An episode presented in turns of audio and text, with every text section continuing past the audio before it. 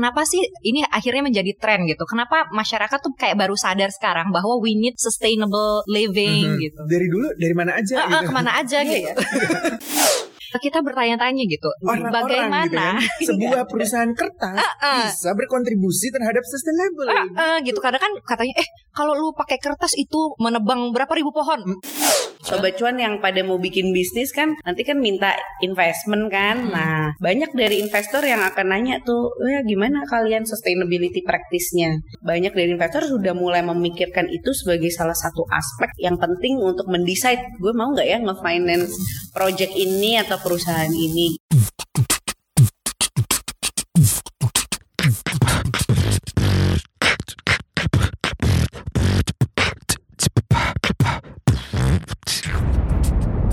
Cuap-cuap cuan. Halo Sobat Cuan, ada Ali, Ada Gibran. kita juga ada ini ya narasumber khusus nih Betul hari sekali. ini. Siapa? Jauh-jauh kita datangkan ini. Kita datangkan apa kita yang datang? kita datang Kita lagi podcast on location nih ya Sobat Bener Cuan ya. Lagi di mana coba gitu? lagi di kantornya April Group ini. Mm-mm. Karena Jadi, kita akan ngobrol sama ada Mbak Triana Krisandini nih Assistant Director of Sustainability April Group. Halo Mbak Yana, Mbak Mbak Yana Yana ya ya. kita panggilnya ya. Hai Mbak, iya Yana, hai Mas. Saya agak Thank you gugup loh ya. udah datang. Iya. ya kok aku juga jadi gugup. Padahal Sebenarnya kita- semua gugup ternyata. Ah. tapi nggak apa-apa lah ya gugup-gugup di awal tapi nanti makin lama makin, Makin lama makin lancar cair makin gitu ya. hangat Eh, tapi saya mau ini loh, mau muji dulu kantornya bagus banget. Ah, iya lucu ya Lucu kantornya gitu. Bagus ya. Sangat-sangat eh, anak muda sekali anak gitu. muda kayak coworking space ala-ala gitu ya nyaman kayaknya kerja di sini Bikin aja bu, Thank jangan you. sampai kenyamanan di sini lama-lama. itu bukan kode saya mau pindah kok enggak gimana Gib jadi kalau kita ngobrol sama Mbak Yana nih kan Mhm. kalau tadi ya udah Gibran sebutin ya jabatannya Mbak Yana di April Group ini adalah Assistant Director of Sustainability Benar. Itu biasanya Assistant Director itu tuh kayak of finance, finance, terus uh-uh. misalnya uh, apalagi ya HR, Bis- iya, business segala development gitu-gitu ya. Ini sustainability emang sangat concern gitu perusahaan ini terhadap sustainability gitu. Harus dong. Harus banget. Harus. Jadi mungkin kalau aku bisa jelasin Mhm. dulu sustainability Mhm. karena memang kalau aku bilang belum begitu banyak sih company yang punya dedicated departemen khusus sustainability. Mm-mm. Oke. Padahal menurut aku sih semestinya semua company bisa Punya ada gitu. aspek Hmm. sustainability-nya. Mm-mm. Tapi kebetulan April kan memang perusahaan yang bergerak di bidang uh, manufacturing bubur kertas dan kertas. Mhm. Jadi kita operationnya banyak bersinggungan dengan uh, kehutanan Mhm. gitu. Makanya sustainability jadi juga sangat penting. Tapi sebenarnya segala lini industri bisa ada angle sustainability-nya. Nah, Mhm. bagi kami Mm-mm. secara konsep besar sebenarnya sustainability itu kan gimana sih kita mau menciptakan kesinambungan, c gitu, Mm-mm. kesinambungan antara people, planet dan profit Mm. manusia, 3P bumi dan juga keuntungan bagi perusahaan. Mm. Hmm. Ternyata bisa loh Hmm. itu hand in hand gitu. Mhm. Nah, Mm. eh, jadi konsep besarnya sustainability department sih gitu. Oh, gitu. jadi bisa hand in hand tanpa harus mengorbankan salah, Salah satunya, satunya. gitu ya. Betul banget. Hmm. Oke. Nah tapi kalau kita lihat juga soal sustainability, memang bukan cuma company saja sih sebenarnya. Tapi kalau kehidupan Lifestyle sehari-hari gitu kan ya lagi happening nih Benar. kayaknya nih sustainable Orang-orang- living, benar. Lagi- sustainable building ya. Iya, Iya. semuanya di sustainable. Semua sustainable. Menurut aku itu tren yang positif banget ya. Karena apa sih artinya tren-tren ada di company atau ki- kita baca artikel atau ngeliat berita kalau kita nggak bisa implementasi ke kehidupan sehari-hari. Mhm. Nah makanya menurut aku dengan adanya tren uh, a greener lifestyle atau apa namanya ya green lifestyle, green kind of living itu Mm-mm. menurut aku malah bagus banget sustainable living. Mm-mm. Contohnya mungkin sekarang kita suka denger kan, uh, eh gue udah nggak pakai sedotan plastik nih, Mm-mm. bawa Oke. sendiri Pakai yang keren banget. gitu ya. Keren banget. Uh, bahkan bawa apa sendok garpu sendiri enggak gitu. paper bag sendiri. Paper bag gitu. sekarang kan uh, supermarket lagi. udah nggak boleh kan? Iya, udah nggak boleh. Iya itu keren plastik ya. banget. Jadi pada bawa sendiri itu tuh konsep yang menurut aku paling simple tapi nyata loh efeknya Mm-mm. dari sustainability ini Mm. buat kehidupan kita sehari-hari. Bisa dimulai dengan hal simple Hal-hal kayak gitu dari kita sendiri dari gitu kita ya. sendiri. Tapi kalau Mbak Yana lihat gitu ya, kenapa sih ini akhirnya menjadi tren gitu? Kenapa masyarakat tuh kayak baru sadar sekarang bahwa we need sustainable living Mhm. gitu? Dari dulu dari mana aja Ah, ah, gitu. ke mana aja Iya gitu? ya. Kok Baru sekarang gitu. Tapi mungkin sih kalau dari pengamatan pribadi aku kan kayaknya yang banyak menyuarakan eh, green living, sustainable lifestyle tuh banyak anak muda gitu ya. Mm-mm. Mungkin karena akses informasi di era sekarang juga lebih gampang, Mm-mm. ya kan? Kita kan sekarang apa-apa udah kita nih semua pegang HP nih Mm-mm. kan, Iya, benar, cepet benar. banget informasi ada. Dan em, climate change atau climate crisis itu real Iya gitu. Nyata kita ya. sekarang kita lihat di berita juga, terus gitu. banyak tokoh-tokoh advokat muda seperti misalnya kayak Greta Thunberg. iya Hmm. itu kan eh, kita sering lihat jadi kita juga tahu kayak oh memang ada this climate crisis Mm-mm. nih gitu dan itu eh, ternyata berdampak banget sama kehidupan kita sehari-hari kita di Jakarta bisa ngelihat oh suka ada banjir atau enggak eh kok hujannya jadi di bulan yang aneh ya Mm-mm, yang nggak geser biasanya gitu ya. gitu, kan orang kadang suka link oh kayaknya emang karena ada hubungannya deh sama lagi climate crisis Mhm. gitu jadi mungkin satu eh, akses ke informasi lebih gampang kedua kita juga udah bisa ngelihat nih kayaknya dampak kita ke kehidupan sehari-hari udah kelihatan gitu Mm-mm. jadi akhirnya jadi lebih c bahasanya sekarang lebih woke gitu Iya. lebih woke sadar gitu Sadar, kayak ya. karena kita langsung ngerasain gitu ya. Mungkin kalau misalnya sobat cuan yang tinggal di kayak Bogor atau Mhm. Bandung gitu ya eh, teman-teman gue suka komentar gini nih kayak aduh dulu tuh Bogor tuh nggak sepanas ini gitu. Iya, iya, sekarang udah tuh, panas, eh, eh, ya. sekarang eh, eh, kurang dingin nih Iya, gitu. kita ke puncak dulu kayak winter ya Ah, fashionnya ya udah pakai scarf gitu kan. Sekarang mungkin boro-boro gerah ya kayak keringetan enggak sih keringetan banget. nah Keringetan itu pasti. berarti ada sudah kelihatan gitu ya bahwa memang ada perubahan gitu ya, ada Benar. climate change. Tapi kalau kita lihat dengan misalnya eh, apa yang kita lakukan gitu sehari-hari misalnya udah nggak ya banyak udah mulai sadar nggak pakai yang plastik terus misalnya udah mulai movement ke sesuatu yang lebih eh, sustain gitu tapi emang akan berdampak se apa ya sekelihatannya kapan gitu misalnya kalau kita mulainya baru mulainya sekarang gitu iya sih tapi kalau kita nggak mulai-mulai Mhm. Mhm. juga gimana gitu kan kan eh, kalau di dunia kita udah bilang ada udah ada target ya katanya nggak boleh panas bumi itu melebihi dua derajat atau bahkan satu setengah derajat gitu jadi dan effort itu nggak bisa cuma dilakukan oleh negara atau apa ya perusahaan besar memang itu harus juga sampai ke menurut aku individu itu tadi karena kan jumlah manusia itu banyak ya Mhm. Mhm. kalau kita dari hal yang simple aja Mm-mm. kita lakukan sehari-hari, menurut aku sih itu dampaknya bisa lumayan besar Sangat gitu besar ya. gitu ya kelihatannya. Heeh. Nah kalau kita kan bicara misalnya kayak gue nih anak muda, anak muda ya terus misalnya Kita Ali, semua anak muda loh. Oh iya, semua masih muda, merasa muda, udah nggak apa-apa merasa muda. Nah itu kan, ya semua orang pasti punya cara mereka masing-masing Benar. untuk bisa melakukan ya sustainable mereka masing-masing. Tapi kalau dari Mbak Yana sendiri melihat kalau anak muda itu bisa mulai kontribusinya itu dari apa sih sebenarnya? Bisa banyak banget ya. Mhm. Kayak yang aku bilang tadi, yang sekarang udah trennya kan, oh kita nggak usah pakai sedotan plastik lagi yuk Mhm. gitu. Mungkin barang-barang yang sekali pakai udah bisa kalau ada substitusinya bisa tuh dipakai Mhm. ganti sedotan atau apa ya jajan gitu mungkin Mhm. bawa tempat makan sendiri kali ya kita kita di kantor suka banget makan bubur ayam deket Mhm. kantor gitu Sering, ya sering Mhm.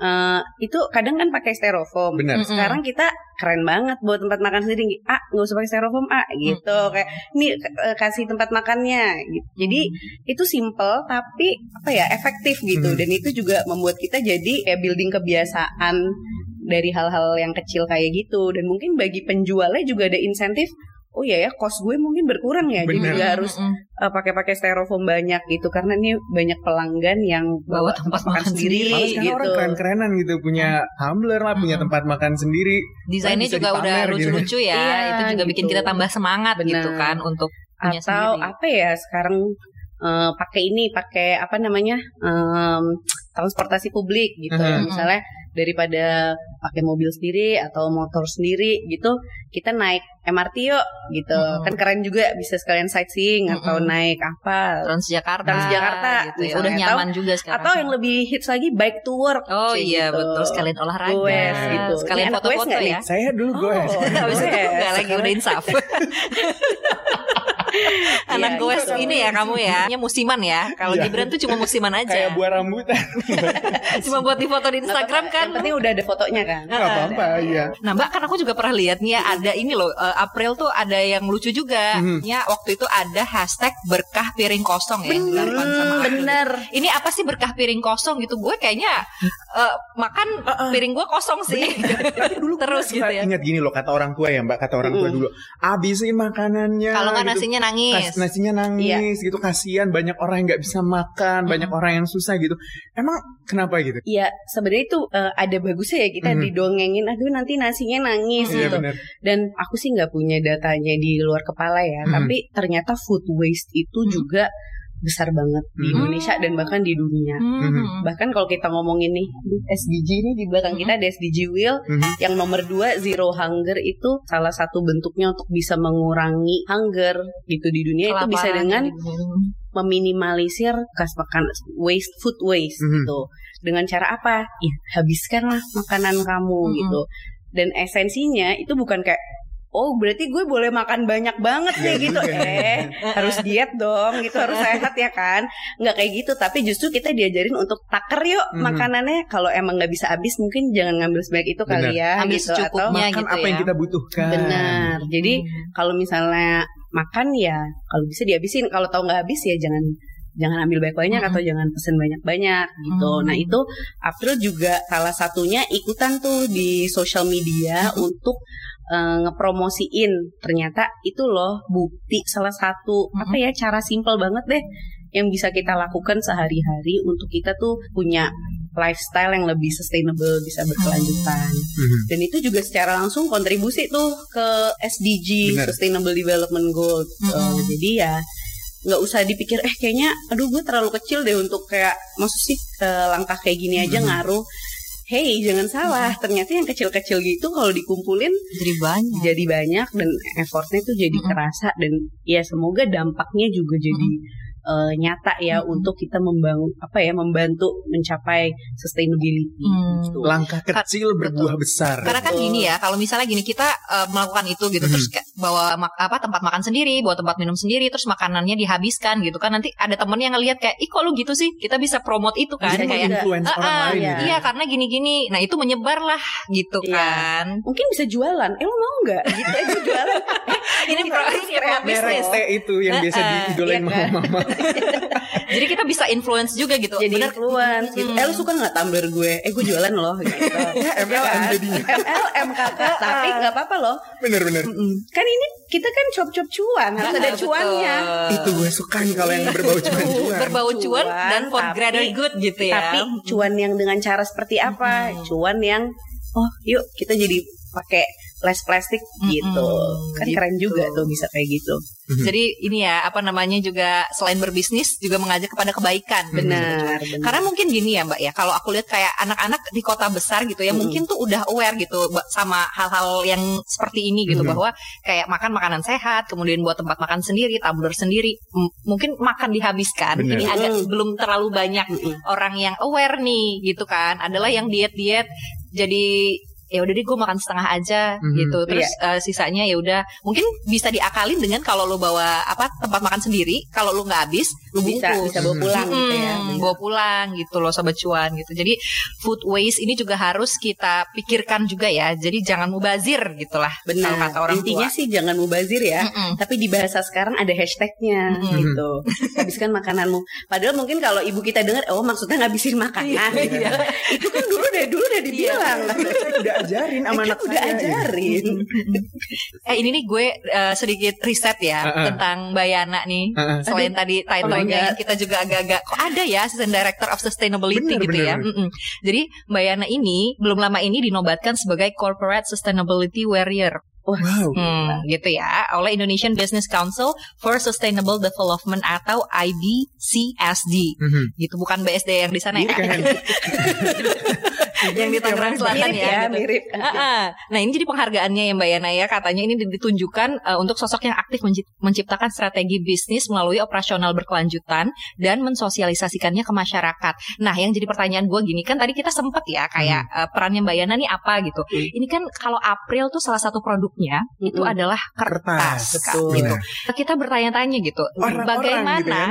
Orang-orang netizen ya. Netizen Ah, ah. gitu. Kayaknya ada desakan deh. Mm-mm. Bagaimana Padahal mungkin sebuah ada. perusahaan kertas ah. bisa berkontribusi terhadap sustainable? Ah, gitu kadang kan katanya eh kalau lu pakai kertas itu eh, menebang berapa ribu pohon Mm-mm, Ah, ah, gitu Akhirnya kan. Beli produk elektronik. Ah, ah. kalau lu pakai tisu gitu kan itu juga pohon gitu yang dipangkasin gitu dan itu nggak bagus untuk lingkungan gitu nah. Mbak Yana kalau di April nih bagaimana gitu ininya strateginya Iya, mungkin sih itu pemahaman ini ya yang unfortunately becomes popular. Aku juga Mm-mm. nggak ngerti Mm-mm. eh, gimana. Tapi sebelum aku menjawab, eh, mungkin aku bisa jelasin dulu sebenarnya industri untuk eh, perusahaan seperti April Mm-mm. yang bergerak di produksi kertas dan Mm-mm. bubur kertas dan turunannya Mm-mm. itu seperti apa sih? Mm-mm. Jadi pada dasarnya bisnis kertas dulu nih ya as a Mm-mm. whole itu betul datang dari pohon. pohon Tapi aku tanya, pohon itu bisa ditanam lagi nggak? bisa, tapi kan lama makan waktu puluhan tahun itu kan Iya, Eh, benar. kata netizen ya Bukan kata kita. Jadi harus hemat pakai kertas tuh Oh gitu. Hmm. Tapi inilah kita bersyukur nih ya, alhamdulillah kita hidup di Indonesia yang tanahnya sungguh sungguh baik dan subur, Mm-mm. ijo royo-royo kalau kata orang zaman dulu. tongkat kayu dan batu jadi tanaman Itu lagu. Benar, lempar apa pun kayaknya jadi. Jadi keuntungan kita di negara tropis ini justru turnover dari penanaman pohon itu lebih cepat. Oh. Gitu. Kalau di perusahaan kami Mm-mm. itu kita bikin kertas, Mm-mm. itu kan kita na- eh, nanam pohon, Pohon, ya. Mm-mm. ya. Kita tunggu cuma 5-6 tahun, Mhm. udah dewasa pohonnya, kita tebang Mm-mm. buat bikin kertas, terus kita tanam lagi di tempat yang sama. Oh gitu. Jadi Konsepnya Mm-mm. kayak eh, kita kalau punya apa ya? Mungkin Padi kita gitu punya ya? padi, Sawah sawah, gitu ya. Sawah, sawah, atau sawah. kita nanam eh, nanam jagung kan sekarang nih karena pandemi banyak nih ya yang pada mau bikin farming farming sendiri di rumah, which is very cool. Mm-mm. Eh, jagung, kale, apa Mm-mm. kan sama. Setelah kale-nya diambil, ditanam, Ditanam lagi, lagi. gitu. Jadi konsep kertas sebenarnya Mm-mm. seperti itu. Itu eh, bahan dasarnya adalah kayu yang bisa kita tanam ulang. Mm-mm. In fact, kalau April setiap tahunnya itu lebih dari 100 juta bibit pohon Mm-mm. untuk kita tanam ulang lagi, Mm. gitu. Karena kita kan cuan ya. Kita nggak bisa kita tebang terus kita diemin aja. Iya, Loh, company-nya gimana cuan? Jangan sampai ada Jadi memang ada berpikir, pengolahan lahan ya, bisa Benar. dibilang Betul. bukannya kayak ngebabat hutan, buka Benar. lahan baru. Iya, gitu jadi ya, Mbak. pas kita udah tak babat Mm-mm. at- atau kita tebang, Mm-mm. kita panen ya, itu langsung kita tanemin lagi. Mm. Satu, itu juga bagus buat lingkungan Mm-mm. karena eh, semakin lama kita diamkan lahan itu kosong tidak tertanam, Mm-mm. emisi karbonnya juga tinggi Mm. atau keluar. Mm-mm. Jadi kita harus cepat-cepat tanam lagi. Tapi Mm. secara bisnis masuk akal nggak kalau Masuk kita akal. udah kita panen, kita tanam lagi? masuk akal karena Masuk itu juga akal, yang karena dilakukan di pertanian ya Benar. kayak Karena ah, kita ah, harus make money, kita Mm, harus benar-benar. produksi. Jadi apa pun yang kita panen, ya kita tanam lagi. Benar. Karena Hmm. itulah bahan baku perusahaan kami gitu. Hmm. Itu kalau di industri pulp and paper. Jangan sampai ada yang berpikir ini loh, kalau kan tadi analoginya sama padi gitu, terus petani nggak mau panen-panen karena sayang saya nggak makan orang Eh, kita nggak makan nasi deh jadinya gitu. Nah, terus eh, secara industri begitu eh, tipe kerjanya. Jadi dan di dunia ini udah semakin maju tuh sistem mekanisme yang ada di eh, yang sudah terbentuk untuk memastikan bahwa industri kertas itu berkelanjutan, ada sertifikasi, Hmm. pemerintah punya peraturan untuk memastikan kayu yang kita ambil itu legal. Mm-mm. Jadi sudah banyak eh, instrumen-instrumen yang mendukung eh, dan juga memaksa Mhm. perusahaan seperti kami untuk melakukan produksi secara sustainable Mhm. gitu. Hmm. Nah, kalau di Indonesia sendiri juga hutan itu dibagi-bagi Nah ya. itu tuh yang jadi pertanyaan kan orang biasa mikirnya hutan ya udahlah hutan semua milik Mm-mm. pemerintah gitu pokoknya harus dikuasain dan dikelola sama pemerintah tapi Betul. ternyata udah dibagi-bagi fungsi dan tugas Benar. masing-masingnya. bahwa hutan milik pemerintah itu benar seperti perusahaan kayak kami itu Mhm. kami diberikan izin untuk mengelola jadi bukan untuk memiliki hutan Mhm. ya karena Mhm. memang milik pemerintah tapi diberikan izin untuk mengelola nah hutan yang mana ini Mhm. yang kita juga harus ini kan ter- ternyata memang secara eh, peraturan Mhm. juga hutan itu sudah ada fungsinya Bener. hutan khusus untuk produksi Mm. hutan khusus untuk lindung dan konservasi Hmm. dan lain-lain. Nah, jadi untuk April itu kita ya menggunakan area yang khusus untuk produksi, gitu. Ya memang harus berproduksi gitu. Nah, yang salah kalau misalnya sebuah perusahaan oh, oh eh, apa Hutan menanam dari hutan Hutan yang dengan fungsi lain. Hmm. Nah, Nah, itu sudah banyak infrastruktur atau instrumen untuk memastikan bahwa ya perusahaan itu ya me- me- melakukan produksinya sesuai dengan peraturan-peraturan yang ada. Hmm, gitu. Jadi kalau sobat cuan gitu ya selama ini dan gue Mikirnya. juga mikirnya gitu kan kayak memang sih dari pohon gitu ya. Tapi ini kan jadinya eh, dari penjelasan Mbak Yana gitu ya, ya make sense gitu karena perusahaan harus produksi terus. Kalau dia cuma babat-babatin hutan, terus ngambil-ngambilin pohon apa pohon yang Iya. seperti yang kita pikir gitu ya. Habis Nah, dong. Ya abis dong. Gak bakal tuh ada gitu. kertas skripsi. Iya. Betul. kalau nggak ada kertas. Gitu. Jadi memang ditanam untuk diproduksi kertasnya Bener, gitu kertasnya. sobat cuan gitu. Jadi ini sustainable gitu Sustainable. produksinya. Dan Mm-mm. Itu sih esensinya mungkin kalau tadi ngomongin lagi ke apa sih fungsiku di sustainability itu esensinya dari sustainability kalau di perusahaan kami memastikan gimana kita tetap bisa make profit Mm-mm. as a business memang kita harus berproduksi Mm-mm. tapi bagaimana kita berproduksinya ya dengan cara yang sustainable Mm-mm. gitu yang kayak tadi aku bilang gitu dan memang by nature dan by industri ya kehutanan itu emang biodegradable ya Mhm. gitu maksudnya itu adalah bahan bahan dasar yang bisa kita tanam ulang gitu Mhm. Eh, kembali lagi kalau kita tadi pakai sekali pakai kan Hmm. mungkin terurainya lama Betul. gitu kan nah kalau kita pakai barang seperti kertas itu kan terurainya akan lebih cepat dan bahkan bisa kita tanam lagi gitu Mm-mm. bahan dasarnya Hmm. jadi gitu sih konsep Jadi pokoknya nggak merusak hutan dan hutannya memang yang dikasih gitu, yang dikelola adalah yang memang khusus untuk hutan produksi. Mm-mm. gitu sobat Jadi cuan. udah tercerahkan ya sobat Iya. cuan ya. dan ada dan dan banyak ininya banyak peraturannya juga Benar. gitu jadi ya fungsi pemerintah juga untuk memastikan perusahaan nggak cuma April ya Mm-mm. semua yang bergerak di bidang kehutanan juga ngikutin nih peraturannya cara mengelola hutannya juga bagaimana dengan cara yang sustainable nggak gitu Mhm. jadi eh, jangan khawatir netizen itu semua sebenarnya ada aturannya Mhm. yang kita harus pastikan adalah gimana setiap eh, apa ya pelaku itu benar-benar melakukan fungsinya Mhm. perusahaan berproduksi dengan tanggung jawab, pemerintah mengatur dengan sebaik-baiknya gitu, Eh, konsumen menjadi lebih awas terhadap apakah produk yang aku beli apa bertanggung apa Bertanggung sustainable jawab apa tidak. Jadi semua ada porsinya masing-masing gitu. Mhm. Bahkan kalau misalnya yang jadi pertanyaan juga biasanya nih Mhm. netizen nanya, ah kan itu misalnya di daerah dekat-dekat hutan kan ada orang tinggal lah atau ada orang-orang yang ya maksudnya penduduk sekitar Mm-mm. itu pun juga pasti difikirkan oleh April tentunya ya. Iya, makanya eh, kita namanya beroperasi, kita kan kebetulan di Riau ya. Mhm. Itu ya harus juga memikirkan bagaimana kita bisa hidup hand in hand dengan community di situ. Mhm. Aku percayalah nggak mungkin ada bisnis yang bisa besar apabila lingkungan di sekitarnya juga Tidak tidak, ikut besar Mhm. gitu. Kayaknya nggak mungkin dan kita namanya bikin bisnis kan nggak mau gue bisnis minggu ini aja ya gitu minggu depan kayak gue enggak kan enggak enggak gitu dong ya kan Itu pasar kaget kayaknya. Iya, itu kayaknya gue kalau jadi pengusaha gitu kayak ogah-ogahan kan. Tapi kan kita kan bisnis kan mau long term Hmm. melihatnya. Jadi di mana kita beroperasi ya kita pastikan lingkungan sekitar kita juga bisa eh, apa ya ikutan menjadi bagian dari kemajuan perusahaan kita. Hmm. Nah, kalau kayak di April tuh kita sebutnya bukan apa namanya bukan CSR, Mhm. kita sebutnya community development Oke, Gitu. membangun ya. membangun komunitas sekitar di kita dan gimana caranya supaya kalau April berkembang, community juga berkembang. Mm-mm. Jadi ada tercipta apa ya? Simbiosis mutualisme. Simbiosis. Ini dulu pasti belajar biologinya Iya, nilai bagus. IPA. IPA ya, anak Oh, IPA ya. anak IPA baik, baik, baik, baik, baik.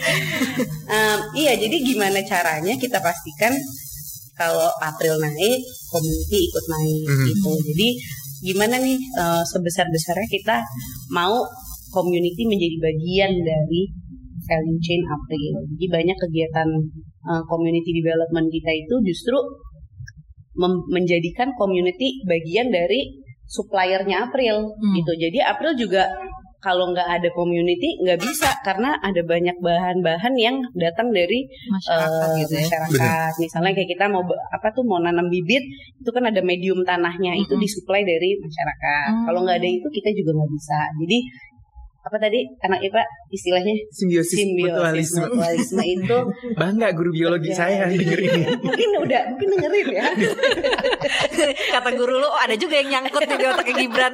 pasti itu doang deh sebenarnya Kayaknya.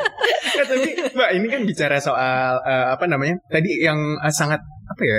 Aku garis bawah itu Mm-mm. adalah tentunya emisi gas karbon kalau ditinggalin ya udah nggak ditanam-tanam Mm-mm. gitu itu akan berdampak juga jauh lebih besar gitu kan Mm-mm. dampak negatifnya. Tapi berarti semua yang dilakukan oleh April khususnya mungkin untuk pengurangan emisi itu semuanya berbasis sains gitu. Berarti di, dikaji secara matang-matang dengan Iya. baik. harus dong Mhm. karena kan kita juga punya bisnis eh, nggak kecil Mhm. size-nya gitu jadi kita pengen setiap apa ya inisiatif yang kita lakukan komitmen yang kita lakukan itu berbasis daripada data dan sains gitu Mhm. misalnya kan eh, April beroperasi di hutan ada yang juga di hutan dengan eh, tanahnya gambut gitu Mhm. kan kita suka dengar nih mengenai oh emisi dari gambut eh, besar nggak sih Eh, tinggi nggak sih emisinya nah kita akhirnya ya udah kita bikin yuk tower Hmm. untuk benar-benar mengukur Hmm. sebenarnya emisi yang dihasilkan dari hutan kita untuk berproduksi itu berapa sih Hmm. supaya kalau emang kita eh, mau menurunkan dan memang harus kita turunkan kita tahu itu mulainya kita dari mana gitu Hmm. daripada kita kayak kayaknya nebak-nebak kali aja ya, perasaan-perasaan doang gitu kayaknya ya. feeling gue segini deh gitu. Bisa kawan. nggak bisa. kita harus oke secara sains gimana nih gitu. Kita tahu angkanya berapa sehingga kalau kita mau nurunin kita tahu nih mau Hmm. berapa jauh dan lain sebagainya gitu. Dan kita udah bikin komitmen juga memang untuk menurunkan hmm, emisi gas karbon gitu. Jadi precise Hmm. gitu ya kak ya harus berdasarkan data, dan Data, tepat gitu. iya. Nah ini kan salah satu programnya April juga yang baru saja di launching ya mbak ya Hmm. April 2030 atau April 2030 kalau bahasa. Inggrisnya gitu ya. Iya. Ini nih komitmen kayak gimana sih mbak gitu? Sebenarnya April 2030 itu kayak apa ya kayak visi atau ya visi ya agenda malah Mm-mm. dari perusahaan April untuk 10 tahun ke depan itu bagaimana April bisa berkontribusi kembali kepada tiga lagi Mm-mm. people, planet, profit dengan apa kita membuat ada 18 komitmen Mm-mm. dan itu terdiri di empat empat pilar berbeda Mhm. komitmennya itu untuk yang bisa kita achieve 10 tahun lagi Mhm. by 2030. Mhm. Apa aja nih pilar-pilar besarnya? Mhm. Satu, climate positif, jadi mendukung kepada iklim. Kedua, thriving landscape, yaitu apa ya? em, bentang alam gitu ya. Mhm. Lalu inclusive progress, eh, ada eh, i- apa kemajuan yang lebih inklusif bersama dengan community, dengan masyarakat di sekitar kita. Dan empat, sustainable growth yang Mhm. bisa memastikan bahwa company bisa berkembang dengan cara yang sustainable dan terlihat dari bagaimana kita melakukan produksi-produksi. Hmm, itu kan ada empat pilar dan 18 target gitu ya. Betul. Kalau yang terdekat yang atau yang ongoing gitu. Karena Hmm. kan ini kan eh, masih berapa ya 10 tahunan 10 lagi tahun kan lah ya. gitu. Heeh. apa yang yang sedang atau sudah Dijalankan gitu. dijalankan gitu. Oke, sebenarnya sih eh, komitmen ini juga bukan yang kayak Baru eh, ba- terjadi eh, gitu ya. bukan kayak turun dari langit tiba-tiba mau ah bikin komitmen ini gitu. Jadi April itu eh, secara apa namanya eh, kita punya namanya kepercayaan gitu ya. Kita kan bagian dari grup besar namanya RGI ya. Itu kita punya namanya eh, konsep 5C Oke. gitu ya. Bukan cuan-cuan cuan-cuan loh. Bukan, itu di otak saya aja itu cuan, di cuan, sini cuan, cuan. ya. 5C itu eh, April percaya bahwa apa yang kita lakukan itu harus good for community, Mhm, good for country, mhm. good for climate, good for customer, and only then it will be good for company. Oke. Gitu. Kalau yang Jadi, empat itu udah good, itu bar- gitu ya, good for pasti company karena intinya nggak mungkin kalau yang empat belum good Mhm. itu good buat company. Mhm. Nah jadi eh, apa ya kepercayaan dasar kita itu dimulai dari situ. Itu Mhm. prinsip yang emang sudah kita pegang. Tapi di dunia juga kita lihat udah ada nih eh, apa ya semacam global imperatives Mhm. gitu. Eh, tren dunia itu menuju kepada perkembangan yang lebih berkelanjutan. Mhm. Kayak ini yang di belakang saya nih SDG, SDGs. ya kan? Itu kan sebenarnya komitmen level dunia yang ditetapkan PBB untuk bagaimana sih artinya aja kan sustainable development. Bagaimana kita tetap develop, berkembang tapi sustainable Mhm. gitu. Nah, jadi dari dua dasar itu dan juga banyak em, apa ya tren- tren-tren lain di dunia itu akhirnya kita memutuskan oke kayaknya inilah aksi nyata yang April bisa lakukan sebagai perusahaan 10 tahun ke depan adalah oke kita komit dari yang aku bilang tadi ada 18 target, ada empat pilar. Kan sebelumnya udah banyak inisiatif-inisiatif yang April lakukan untuk mendukung itu. Mhm. Misalnya di eh, pilar yang tentang thriving landscape itu kita bilang kita mau champion conservation gitu ya. Hmm. Berarti kita ingin eh, ya mengedepankan konservasi. Konservasi. konsep konservasi di dalam produksi kita. Nah, sebenarnya selama ini April udah udah melakukan dan mungkin aku bisa bilang satu-satunya perusahaan yang punya eh, komitmen satu banding satu, Yang artinya setiap satu hektar eh, lahan Mhm. hutan yang April pakai untuk berproduksi, maka ada satu hektar lahan pula yang kami konservasi. Oh. Gitu. Kita saat ini masih kurang lebih 83% lah, belum 100%, tapi itu sudah dekat sekali menuju completion satu banding satu. Itu adalah bukti nyata gimana kita mau champion conservation Hmm. dalam uh, proses produksi kita. Hmm, gitu ya sobat cuan. Jadi kalau ada satu hektar gitu ya lahan yang ditanam oleh April untuk pohon-pohon buat kertas Benar. itu ada satu hektar lagi lahan yang emang hutan eh, apa yang bisa dibilang hutan lindung gitu Benar, yang memang liar konservasi gitu. gitu. Kita Hmm. konservasi. Mm-mm. gitu. Jadi itu Jadi hanya jangan satu khawatir. dari beberapa hal yang kita sudah lakukan, tapi ada banyak komitmen lain yang kita eh, sudah launch gitu untuk kita capai pada 2030. Dan SDG ini juga deadline-nya 2030. Mm-mm. Jadi bareng ya. bareng ini kayak bukti kita juga untuk gimana sih kontribusi kita untuk bisa men- memastikan dunia secara keseluruhan kan punya eh, target 2030 kita ikut menjadi bagian di Hmm. situ. ada kontribusi lah gitu ya Iya. untuk tentunya ya selain bisnis ya keberlangsungan hidup Betul. masyarakat community dan juga yang berada di Iya. sekitar April juga tentunya terimbas gitu kan Iya. Eh tapi gue tuh jadi mikir ya Apaan? ini kayak pertanyaan receh sebenarnya tapi jadi kepikiran Eh, aja gitu. Mungkin loh. Iya. sobat cuan ada yang kepikiran juga gitu. Emang kenapa sih kalau misalnya kita bikin bisnis nggak sustainable gitu? Ya profit aja toh bisnis kan emang profit. bisnis is Iya, business iya. gitu kan Tapi arti kata sustainable sendiri kan keberlanjutan. Mm-mm. Emang lu mau bikin bisnis sebentar-sebentar doang? Hmm. nah kelihatan nih berarti Nah ini bisnis yang seminggu kelar nih kayaknya. musiman lagi musim Iya. jual apa gitu jual itu jual jualan. itu gitu gitu bener ya. Nggak Kita apa-apa kan sih selama konsisten jualannya produksi sih bisa beda-beda ya.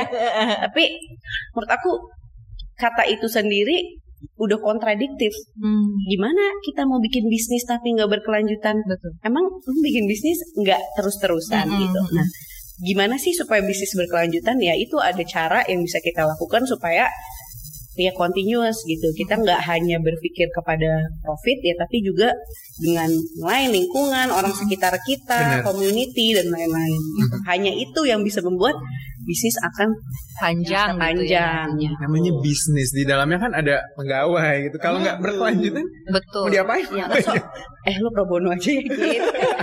eh, Gue mau bisnis cuma 24 jam nih. Iya, pro bono dong buat gue. Ya. Mungkin sehari dua hari nggak apa-apa ya. Gitu. Mungkin selama ini kan kalau orang kan mikirnya kayak bisnis harus growing gitu kan ya. Mm-mm. Tapi kan ini ada lagi gitu sobat cuan. Next stepnya ya memang harus sustain gitu selain Betul. Heeh, selain grow gitu. Karena gimana bisa grow kalau lu nggak Gak sustain melakukannya. gitu. Ya dan makanya eh, grow tidak ada yang salah dengan grow. Mm-mm. How you grow is what's important kan?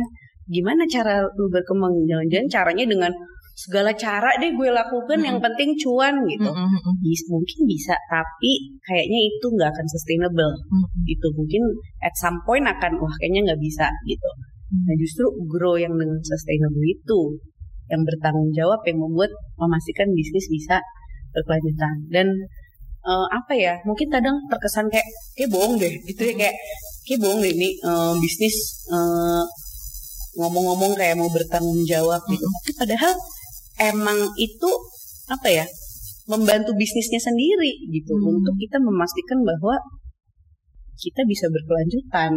Jadi bukan sesuatu yang kayak emang gue harus lakukan karena buat image gue atau Hmm. gimana. Tapi memang it doesn't make sense if you don't do it gitu. Hmm.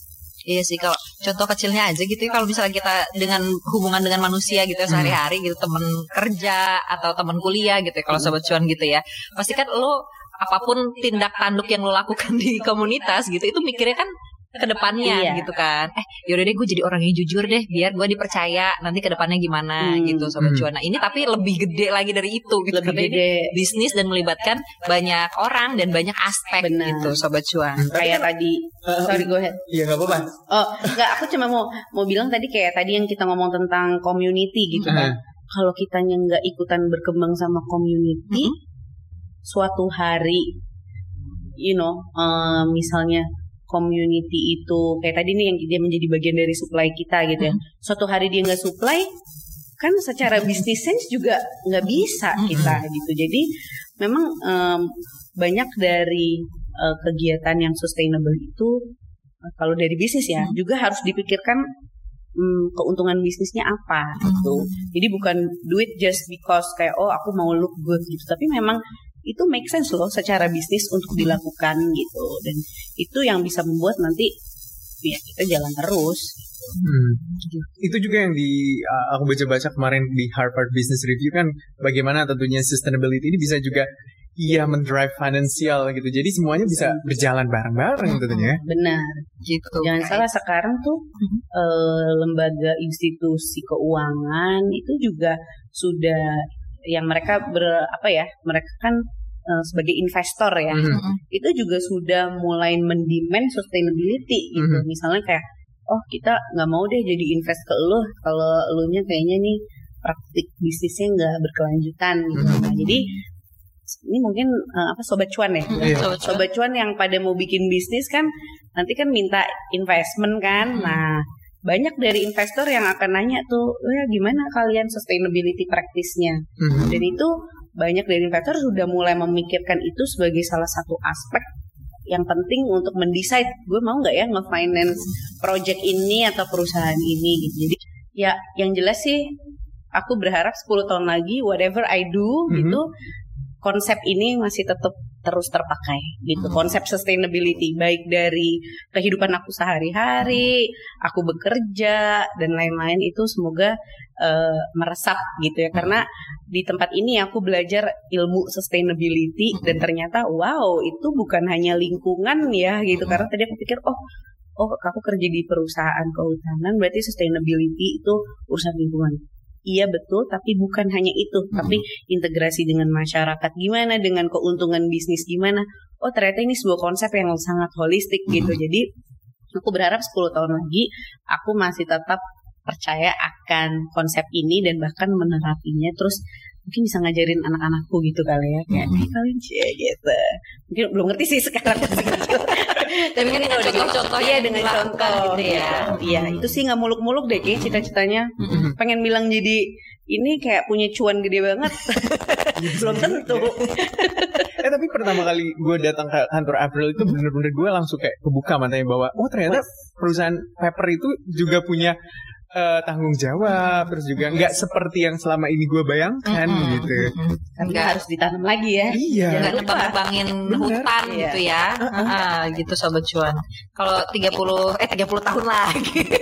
lama ya. Kalau Berapa 2030 itu 30 tahun Pak Gibran kira-kira gimana? 10 tahun lagi nggak tahu jadi apa Jalani aja ya kalau anda Jalani ya. aja, Tapi yang pasti gitu ya kan ini kita udah ngobrol sama Mbak Yana. yang jelas pasti itu Ah. harus sustain harus eh, harus lebih aware lagi Bener. gitu. Sobat cuan juga kalau misalnya apa namanya kan sekarang banyak tuh apa lifestyle lifestyle yang lebih ke green living dan segala macam gitu diikutin karena itu berdampak nggak cuma buat kesehatan kita pribadi Iya. gitu ya tapi kesehatan alam seluruh keberlanjutan alam bumi. dunia bumi dan Iya, iya. anak cucu kita nanti karena kita harus mewariskan bumi ini planet Bener. bumi ini gitu ke next generation gitu. Benar, benar. gitu sobat cuan. Karena kan kita nggak nggak berhenti di sini ya insya Iya. Allah ya mau berhenti ya itu dia kan makanya gitu. Harus pikirin loh generasi-generasi selanjutnya gitu. Lo mau mewariskan apa? Lo mau mewariskan tanah yang penuh dengan sampah plastik gitu Yes. atau air yang keruh Mhm. sampai nggak bisa diminum gitu kan nah apa yang mau lo wariskan gitu harus lo pikirkan dari sekarang sobat cuan bijak sekali bu Hah, ini bijaknya karena dari Mbak Yana tadi gue gue Katanya kita tadi mau receh.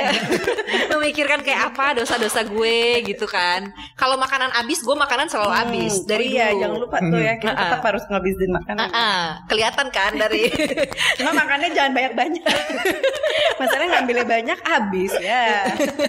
ya ya pokoknya nggak ada food waste lah kalau gue Gak boleh, gak boleh. So, kalau gue sih nggak mau nggak pakai ini lagi apa namanya kantong kresek lagi. Oh, iya. pakai sama sekali. Hmm. Nggak bawa tumbler ke mana-mana juga. Hidupnya sangat. Tapi kalau tiba-tiba kayak belanja di luar dari rencana gitu jujur lebih milih nggak belanja Oh ketimbang. jadi karena Iya. itu ya, eh, gue lagi nggak ini sih lebih ke nggak irit punya ya kayaknya anda ya biar kantongnya sustain ya kantong ternyata. Hidup bukan hari ini, tapi berlanjut. betul jangan sampai lo tanggal 10 udah bingung Udah bingung. Banyak yang kayak gitu.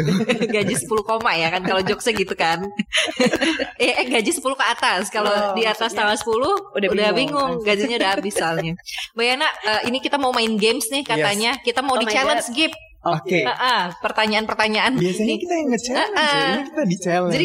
Mbak Yana kan yang akan men-challenge kita ya Emang iya? Hah? katanya gitu. gitu tadi briefnya gimana nih apakah gitu kita udah cukup mudeng nih apakah sobat Mm-mm. cuan juga sudah cukup apa ya eh, Ngerti. ngerti gitu d- tentang sustainable living gitu atau konsep eh, sustainable development tuh kayak gimana gitu. Mhm, Jangan sampai selama ini salah gitu. Uh-uh. Dari hal-hal yang receh-receh aja, receh-receh aja deh. kecil gitu.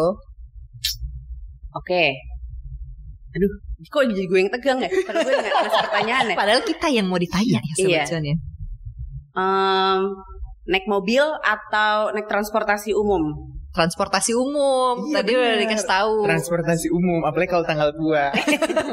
lebih murah. Bener kan. Mbak? ya sebenarnya tergantung ya, tapi sebisa mungkin gitu ya Mm-mm. kalau kalau memungkinkan. Eh, kantong kresek Mhm. atau paper bag bawa sendiri? Paper bag bawa Paper bag bawa sendiri. Ih pinter kita udah pinter Eh, gila. Ah, Apalagi coba yang susah dong Yang susah. Aduh aku ya aku juga nggak tahu karena yang yang, diterapin sehari-hari jajan bubur pakai styrofoam atau bawa tempat makan sendiri. Bawa, Bawa tempat, makan, sendiri, Walaupun pulang harus nyuci piring, nggak apa-apa. Jadi pengusahaan mingguan atau sustainable? Sustainable. Jangan mingguan terus. Mingguan. Ibu-ibu di kampung saya jujur. pakai tisu atau pakai hand dryer. Hmm, apa ya? Ah, kalau aku tisu. kayaknya Kenapa? hand, Karena tisu lebih ini lebih ramah lingkungan. Eh gila. kan listrik Karena apa? energi listrik kan sekarang juga Kan listrik ini membakar batu bara. Gue jadi jauh banget bahas Iya. energi. Oke oke. Oke, aku itu deh, aku yang hand dryer deh. Karena? Kalau gim- ah, Karena karena ya ringkes aja nggak sih? Langsung gitu. eh, eh, kalau itu kan ada sampahnya ya, maksudnya eh, tisu walaupun ya sustain gitu, tapi kan ada sampahnya. Sampahnya. Kalau hand dryer kan tinggal zut, udah nggak ada trace-nya gitu. Iya nggak sih? aku tim tisu. Aku jadi tisu. Iya, Oh, gitu. tisu. Iya. Kenapa? Kan pohonnya bisa ditanam ulang Hmm. gitu. Kalau hand dryer Hmm, Gak tahu. Saya bukan penjualnya soalnya. gitu ya, Kak. Listrik juga ini ya kita agak-agak apa namanya? Kecuali udah pakai EBT, Apa tuh? Apa tuh? energi baru terbarukan. Oh iya iya itu aja kita gue nggak tahu gue taunya EBT itu kalau lagi bad mood EBT Terakhir nggak ada hubungannya. Tim 6 dosan atau Hajin Pyong? Eh, saya tim bapaknya Dalmi eh, lu belum nonton ya Eh, gue sold dalminya aja. Udah itu aja pertanyaan gue. itu ya sobat cuan ya. Jadi begitulah tadi kita ngobrol-ngobrol seru banget. Jadi kita tahu serius-seriusnya dapat, Benar. membuka wawasannya dapat, Ilmunya dapat. ilmunya dapat dan apa namanya simple practice-nya Iya. juga dapat tadi kan. Apa-apa aja yang bisa kita lakukan Mhm. gitu. Pokoknya sebuah perusahaan itu harus tetap sustain gitu kan, menerapkan hal-hal itu ya karena Iya perusahaan company-nya itu nggak mungkin mau berusaha di hari ini aja, tapi akan berlanjut terus-terus. Yang paling gue garis bawah itu dan paling sangat terkesima adalah bagaimana community development. Betul. Jadi membangun orang-orang. Jadi sama-sama jalan Sama-sama. gitu ya. Bisa. Mm-mm. Jadi yang cuan nggak cuma perusahaannya aja, Betul. tapi orang-orang di sekitarnya juga gitu. Iya. Cuan. Nah, mungkin ini juga bisa jadi ini ya, apa namanya ide atau inspirasi sobat cuan yang mungkin sekarang lagi mikir gitu.